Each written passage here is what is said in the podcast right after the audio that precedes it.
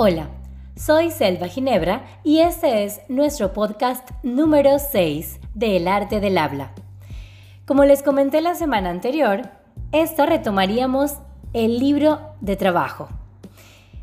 Y si bien ya todos fueron contestando las preguntas que les hicimos, cabe destacar recordarlas. Primero tenían que poner su nombre de aprendiz, luego comentarnos por qué decidieron asistir al taller y finalmente qué deseaban conocer o aprender. Esta semana en el podcast número 6 tenemos las siguientes preguntas. ¿Qué es lo que más te gusta de tu expresión oral?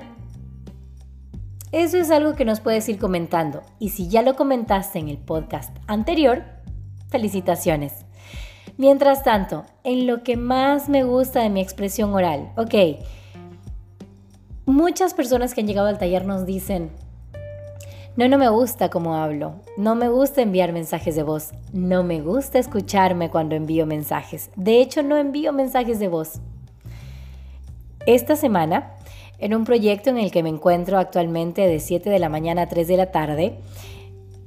Es un proyecto de sociales, tiene que ver exclusivamente con temas sociales. Y uno de los alumnos, en ese lugar sí les llamamos alumnos, en mi caso yo saben ustedes que les digo aprendices, uno de los alumnos entró a la inspección y él quería jugar ajedrez, pero bueno, no tenía con quién del resto de compañeros y yo le dije, bueno, yo voy pero con la condición de que me enseñes a jugar ajedrez porque no conozco, no sé, no tengo idea. Mi padre siempre me quiso enseñar, pero la verdad ni ato ni desato. Y el alumno dijo, ah, bueno, Miss, vamos. Ok, él es de uno de los décimos del colegio en el que estoy participando ahora en este proyecto. Y finalmente fuimos a mi primera clase, mi primera sesión de ajedrez fue súper divertido, sobre todo porque pasó luego uno, uno de los compañeros de él y dijo, Miss, ¿usted se está dejando ganar o qué pasó? Y yo le digo, no, lo que pasa es... Y su compañero interrumpió y dijo, no, lo que pasa es que la Miss recién está aprendiendo. Y bueno, ahí vamos. Pero saben que, aparte de todas las matemáticas que lleva el ajedrez. Para mí también es un arte definitivamente jugarlo, porque es estrategia, saber qué va a hacer la otra persona más adelante, cómo lo va a llevar, qué va a hacer, cómo va a ejecutar la jugada y con qué ficha tuya se va a quedar. El alumno me explicó, y ahora me encanta saber que yo estuve de aprendiz del sensei del ajedrez de ese día, el alumno me explicaba que debía estar dos pasos adelante de la jugada que yo iba a hacer en ese momento. Y lo que entendí realmente, y es por lo que estoy hablándoles de, de esta experiencia de esta semana en este podcast, cuando hablo que para resolver esta pregunta de qué es lo que más me gusta de mi expresión oral, y en este caso para ustedes sería, ¿qué es lo que más te gusta de tu expresión oral? Lo que más me gustó ese día de mi expresión oral fue la realidad y la, la sencillez con la que dije, hey, yo quiero hacer eso, pero tú crees que me puedas enseñar que no es lo mismo, como conozco muchos otros sensei, si le puedo llamar así como me han bautizado algunos de los aprendices, como otros maestros que tienen como un tono muy jerárquico y autoritario ante los aprendices o los alumnos, cuando realmente estamos en la misma frecuencia de aprendizaje. Si bien uno puede tener una experticia en un tema, evidentemente el otro también es experto en algo más. En este caso, yo voy con una ignorancia completa en esta categoría del ajedrez. Y está la otra persona con la disposición no solo y el entusiasmo de, jugar, sino también de saber que, ok, usted no sabe, pero yo le voy a enseñar y yo la voy a dirigir y yo la voy a guiar. ¿Sí? Es, un, es una guía mutua, porque yo también le estoy guiando a que, sabes que te estoy compartiendo una disposición de mi tiempo para que juguemos. Vamos a compartir el tiempo. Hay un tono de voz ahí que entra en juego, porque también el alumno se pone en una posición o se pone en un lugar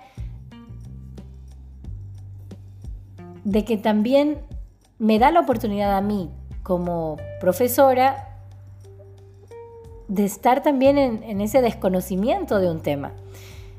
Y él se pone como sensei en ese momento y se y cambia su tono de voz y, al, también al sorprenderse porque le digo, sí, ya yo voy a jugar.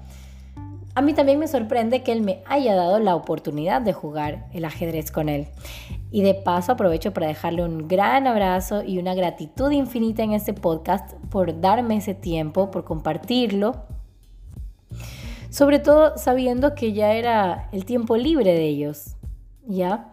Entonces, lo que sí quiero es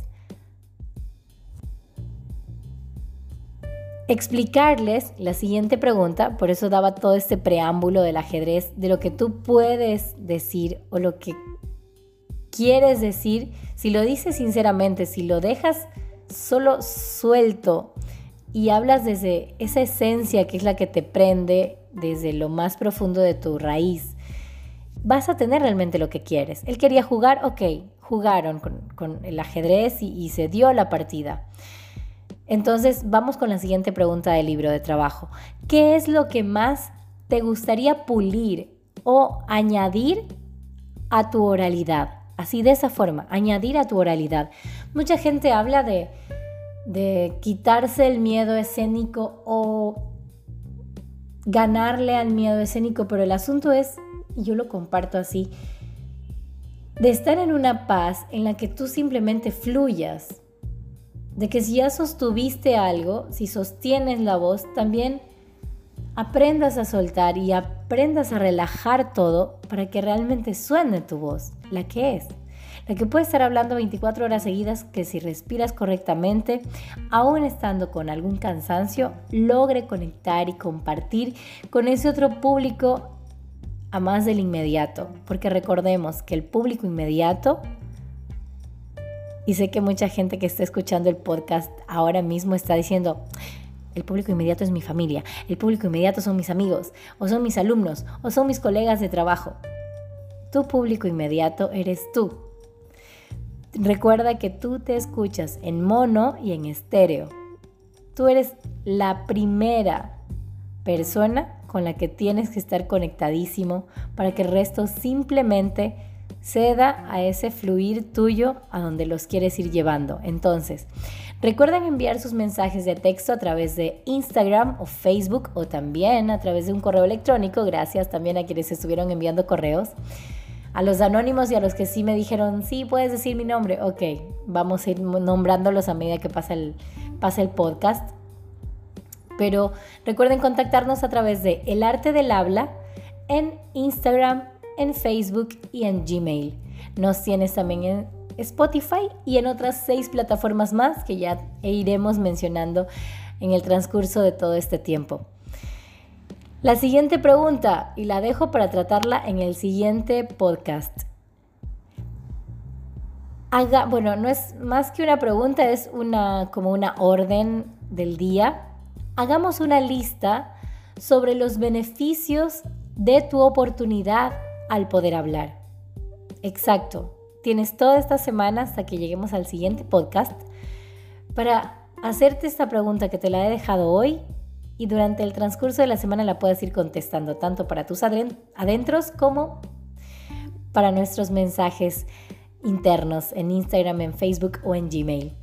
Hagamos una lista sobre los beneficios de tu oportunidad al poder hablar. Recuerda que es eso exactamente, una oportunidad, donde muchos físicamente podremos vernos iguales y a veces podemos carecer de esta oportunidad de expresarnos oralmente. Soy Selva Ginebra, es un honor para mí por poder compartir este tiempo junto a ustedes, que me den esa oportunidad de, de compartirles mi voz, mi experiencia y todo esto que me llena, que es el arte del habla. Muchísimas gracias por su tiempo y recuerden seguirnos en las redes sociales. Hasta pronto.